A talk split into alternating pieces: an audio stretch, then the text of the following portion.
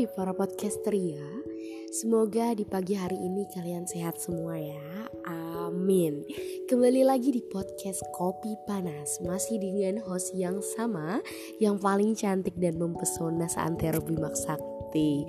Siapa lagi kalau bukan gue Vidya Dia Oke podcaster ya. Kalau kemarin kita bahas tentang komitmen Gimana kalau podcast kedua kali ini kita bahas tentang cinta ini sebenarnya masih sealur ya karena cinta nggak akan bisa tanpa adanya komitmen ya. So iya banget gue emang iya sih anjir nggak sudah kocel semua. Oke pada podcast kali ini gue mau nanya dulu dong apa sih cinta Apakah cinta sejenis makanan? Kalau emang iya, rasanya tuh gimana? Apakah manis? Apakah pahit? Nah yang jomblo pasti diem aja tapi hati kecilnya nih meraung-raung bilang nggak mau gue nggak mau denger podcast lo kalau tentang cinta. gue tahu banget karena gue jomblo dan ini adalah kebetulan. Oke, okay, podcast Ria uh, menurut gue dari sudut pandang yang udah gue telaah, analisa dan deteksi berasa konan banget nih gue. Oke, cinta menurut gue adalah sebuah siklus di mana kita ngerasa ada di ambang dunia nyata dan gak nyata. Lo tau gak kenapa gue bisa bilang kayak gitu? Karena menurut gue cinta ini masih ngawang Di satu sisi lo beneran ada rasa nih sama dia Dan sometimes bagi orang yang beruntung dan sefrekuensi bakalan bisa memiliki. Tapi di sisi lain, lo nggak tahu nih dia beneran jadi milik lo apa enggak. Alias spesifiknya spesifiknya lagi adalah jodoh lo gitu kan. Atau malah dia jodoh orang lain. Ngomongin cinta gue punya cerita nih. Jadi podcaster ya gue pernah punya temen. Mereka udah ngejalanin hubungan lama banget. Sampai satu tahun bahkan ada yang sampai tiga tahun gila lo mikir gak sih itu pacaran apa lulus sekolah menengah? gitu kan.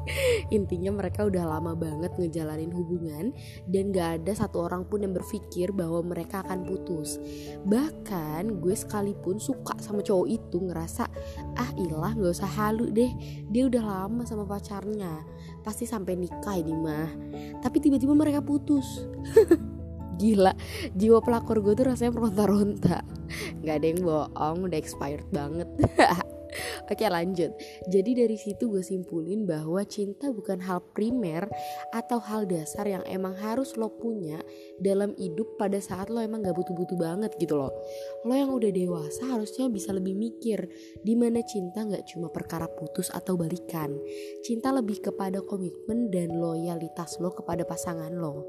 Lo yang lagi ngejalanin hubungan Harusnya bisa sama-sama ngerti Mau dibawa ke mana nih hubungan.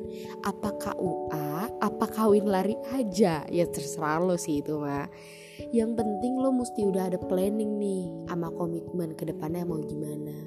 Cerita kedua gue uh, gue mau cerita aja ya cerita kedua ini berasal dari teman kuliah gue. Dia punya cowok yang emang posesif banget. Dan untungnya teman gue ini adalah penyabar level yang emang udah nggak biasa banget Padahal percayalah teman gue ini cantik banget gila. Gue sering doktrin buat jangan terlalu sabar Karena dia belum tentu jadi jodoh lo Biasa aja jalanin hubungan. Kalau emang ngerasa gak cocok Ya ya udah cari jalan keluar. Kalau gak ada jalan keluarnya Ya udah pisah. Jadi ketika dia bingung pasti nanya ke gue apa solusinya dan nanya apa saran dari gue buat dia. Nah terakhir dia cerita adalah persoalan apakah setiap cewek mesti matre dalam artian segala sesuatu yang emang sedang dijalani dalam hubungan itu tuh harus cowok yang ngebayarin. Oke, gini ya ladies, Oke gini ya ladies podcaster ya. Maaf banget tapi gue mesti skak banget masalah khusus ini. Teman kuliah gue banyak banget yang masih berpikiran kolot ya dalam tanda kutip Semuanya mesti dibayarin oleh cowok. Menurut sudut pandang gue ya budaya yang begini harus banget diilangin nih ladies podcaster ya. Karena yang ngejalanin hubungan kan gak cuma lo atau dia doang tapi lo berdua gitu kan? Gue lebih suka hubungan yang sehat di mana misalnya cewek nih yang bayarin makanannya nah si cowok yang bayarin tiket nontonnya. Atau hari ini si cowok yang bayar besok cowok besok ceweknya gitu yang bayar kan menurut gue pacaran yang begitu lebih sehat sih karena lebih fair aja.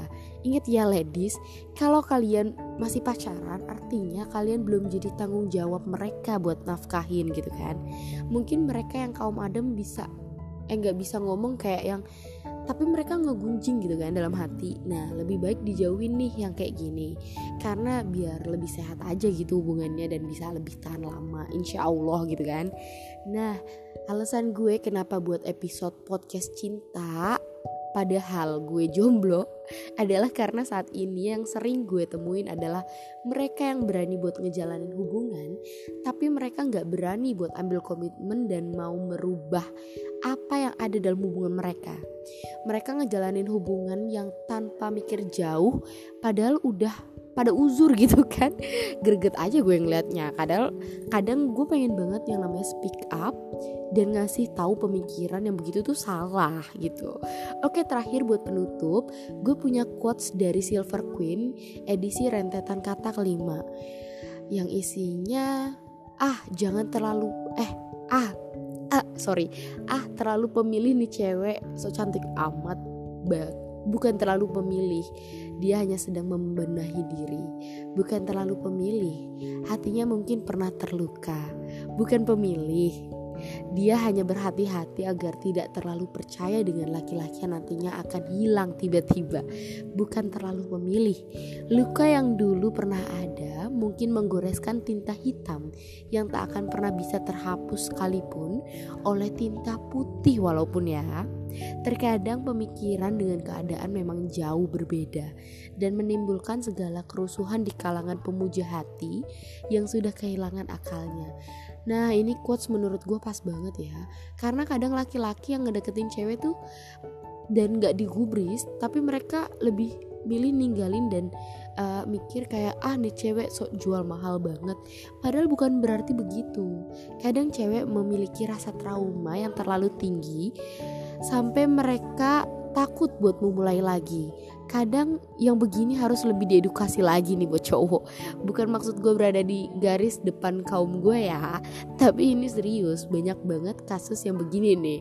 Pengalaman banget kayaknya. Oke segitu aja podcast kali ini. Karena kopi gue udah mulai dingin gue akhiri dan sampai bertemu di podcast selanjutnya. Bye bye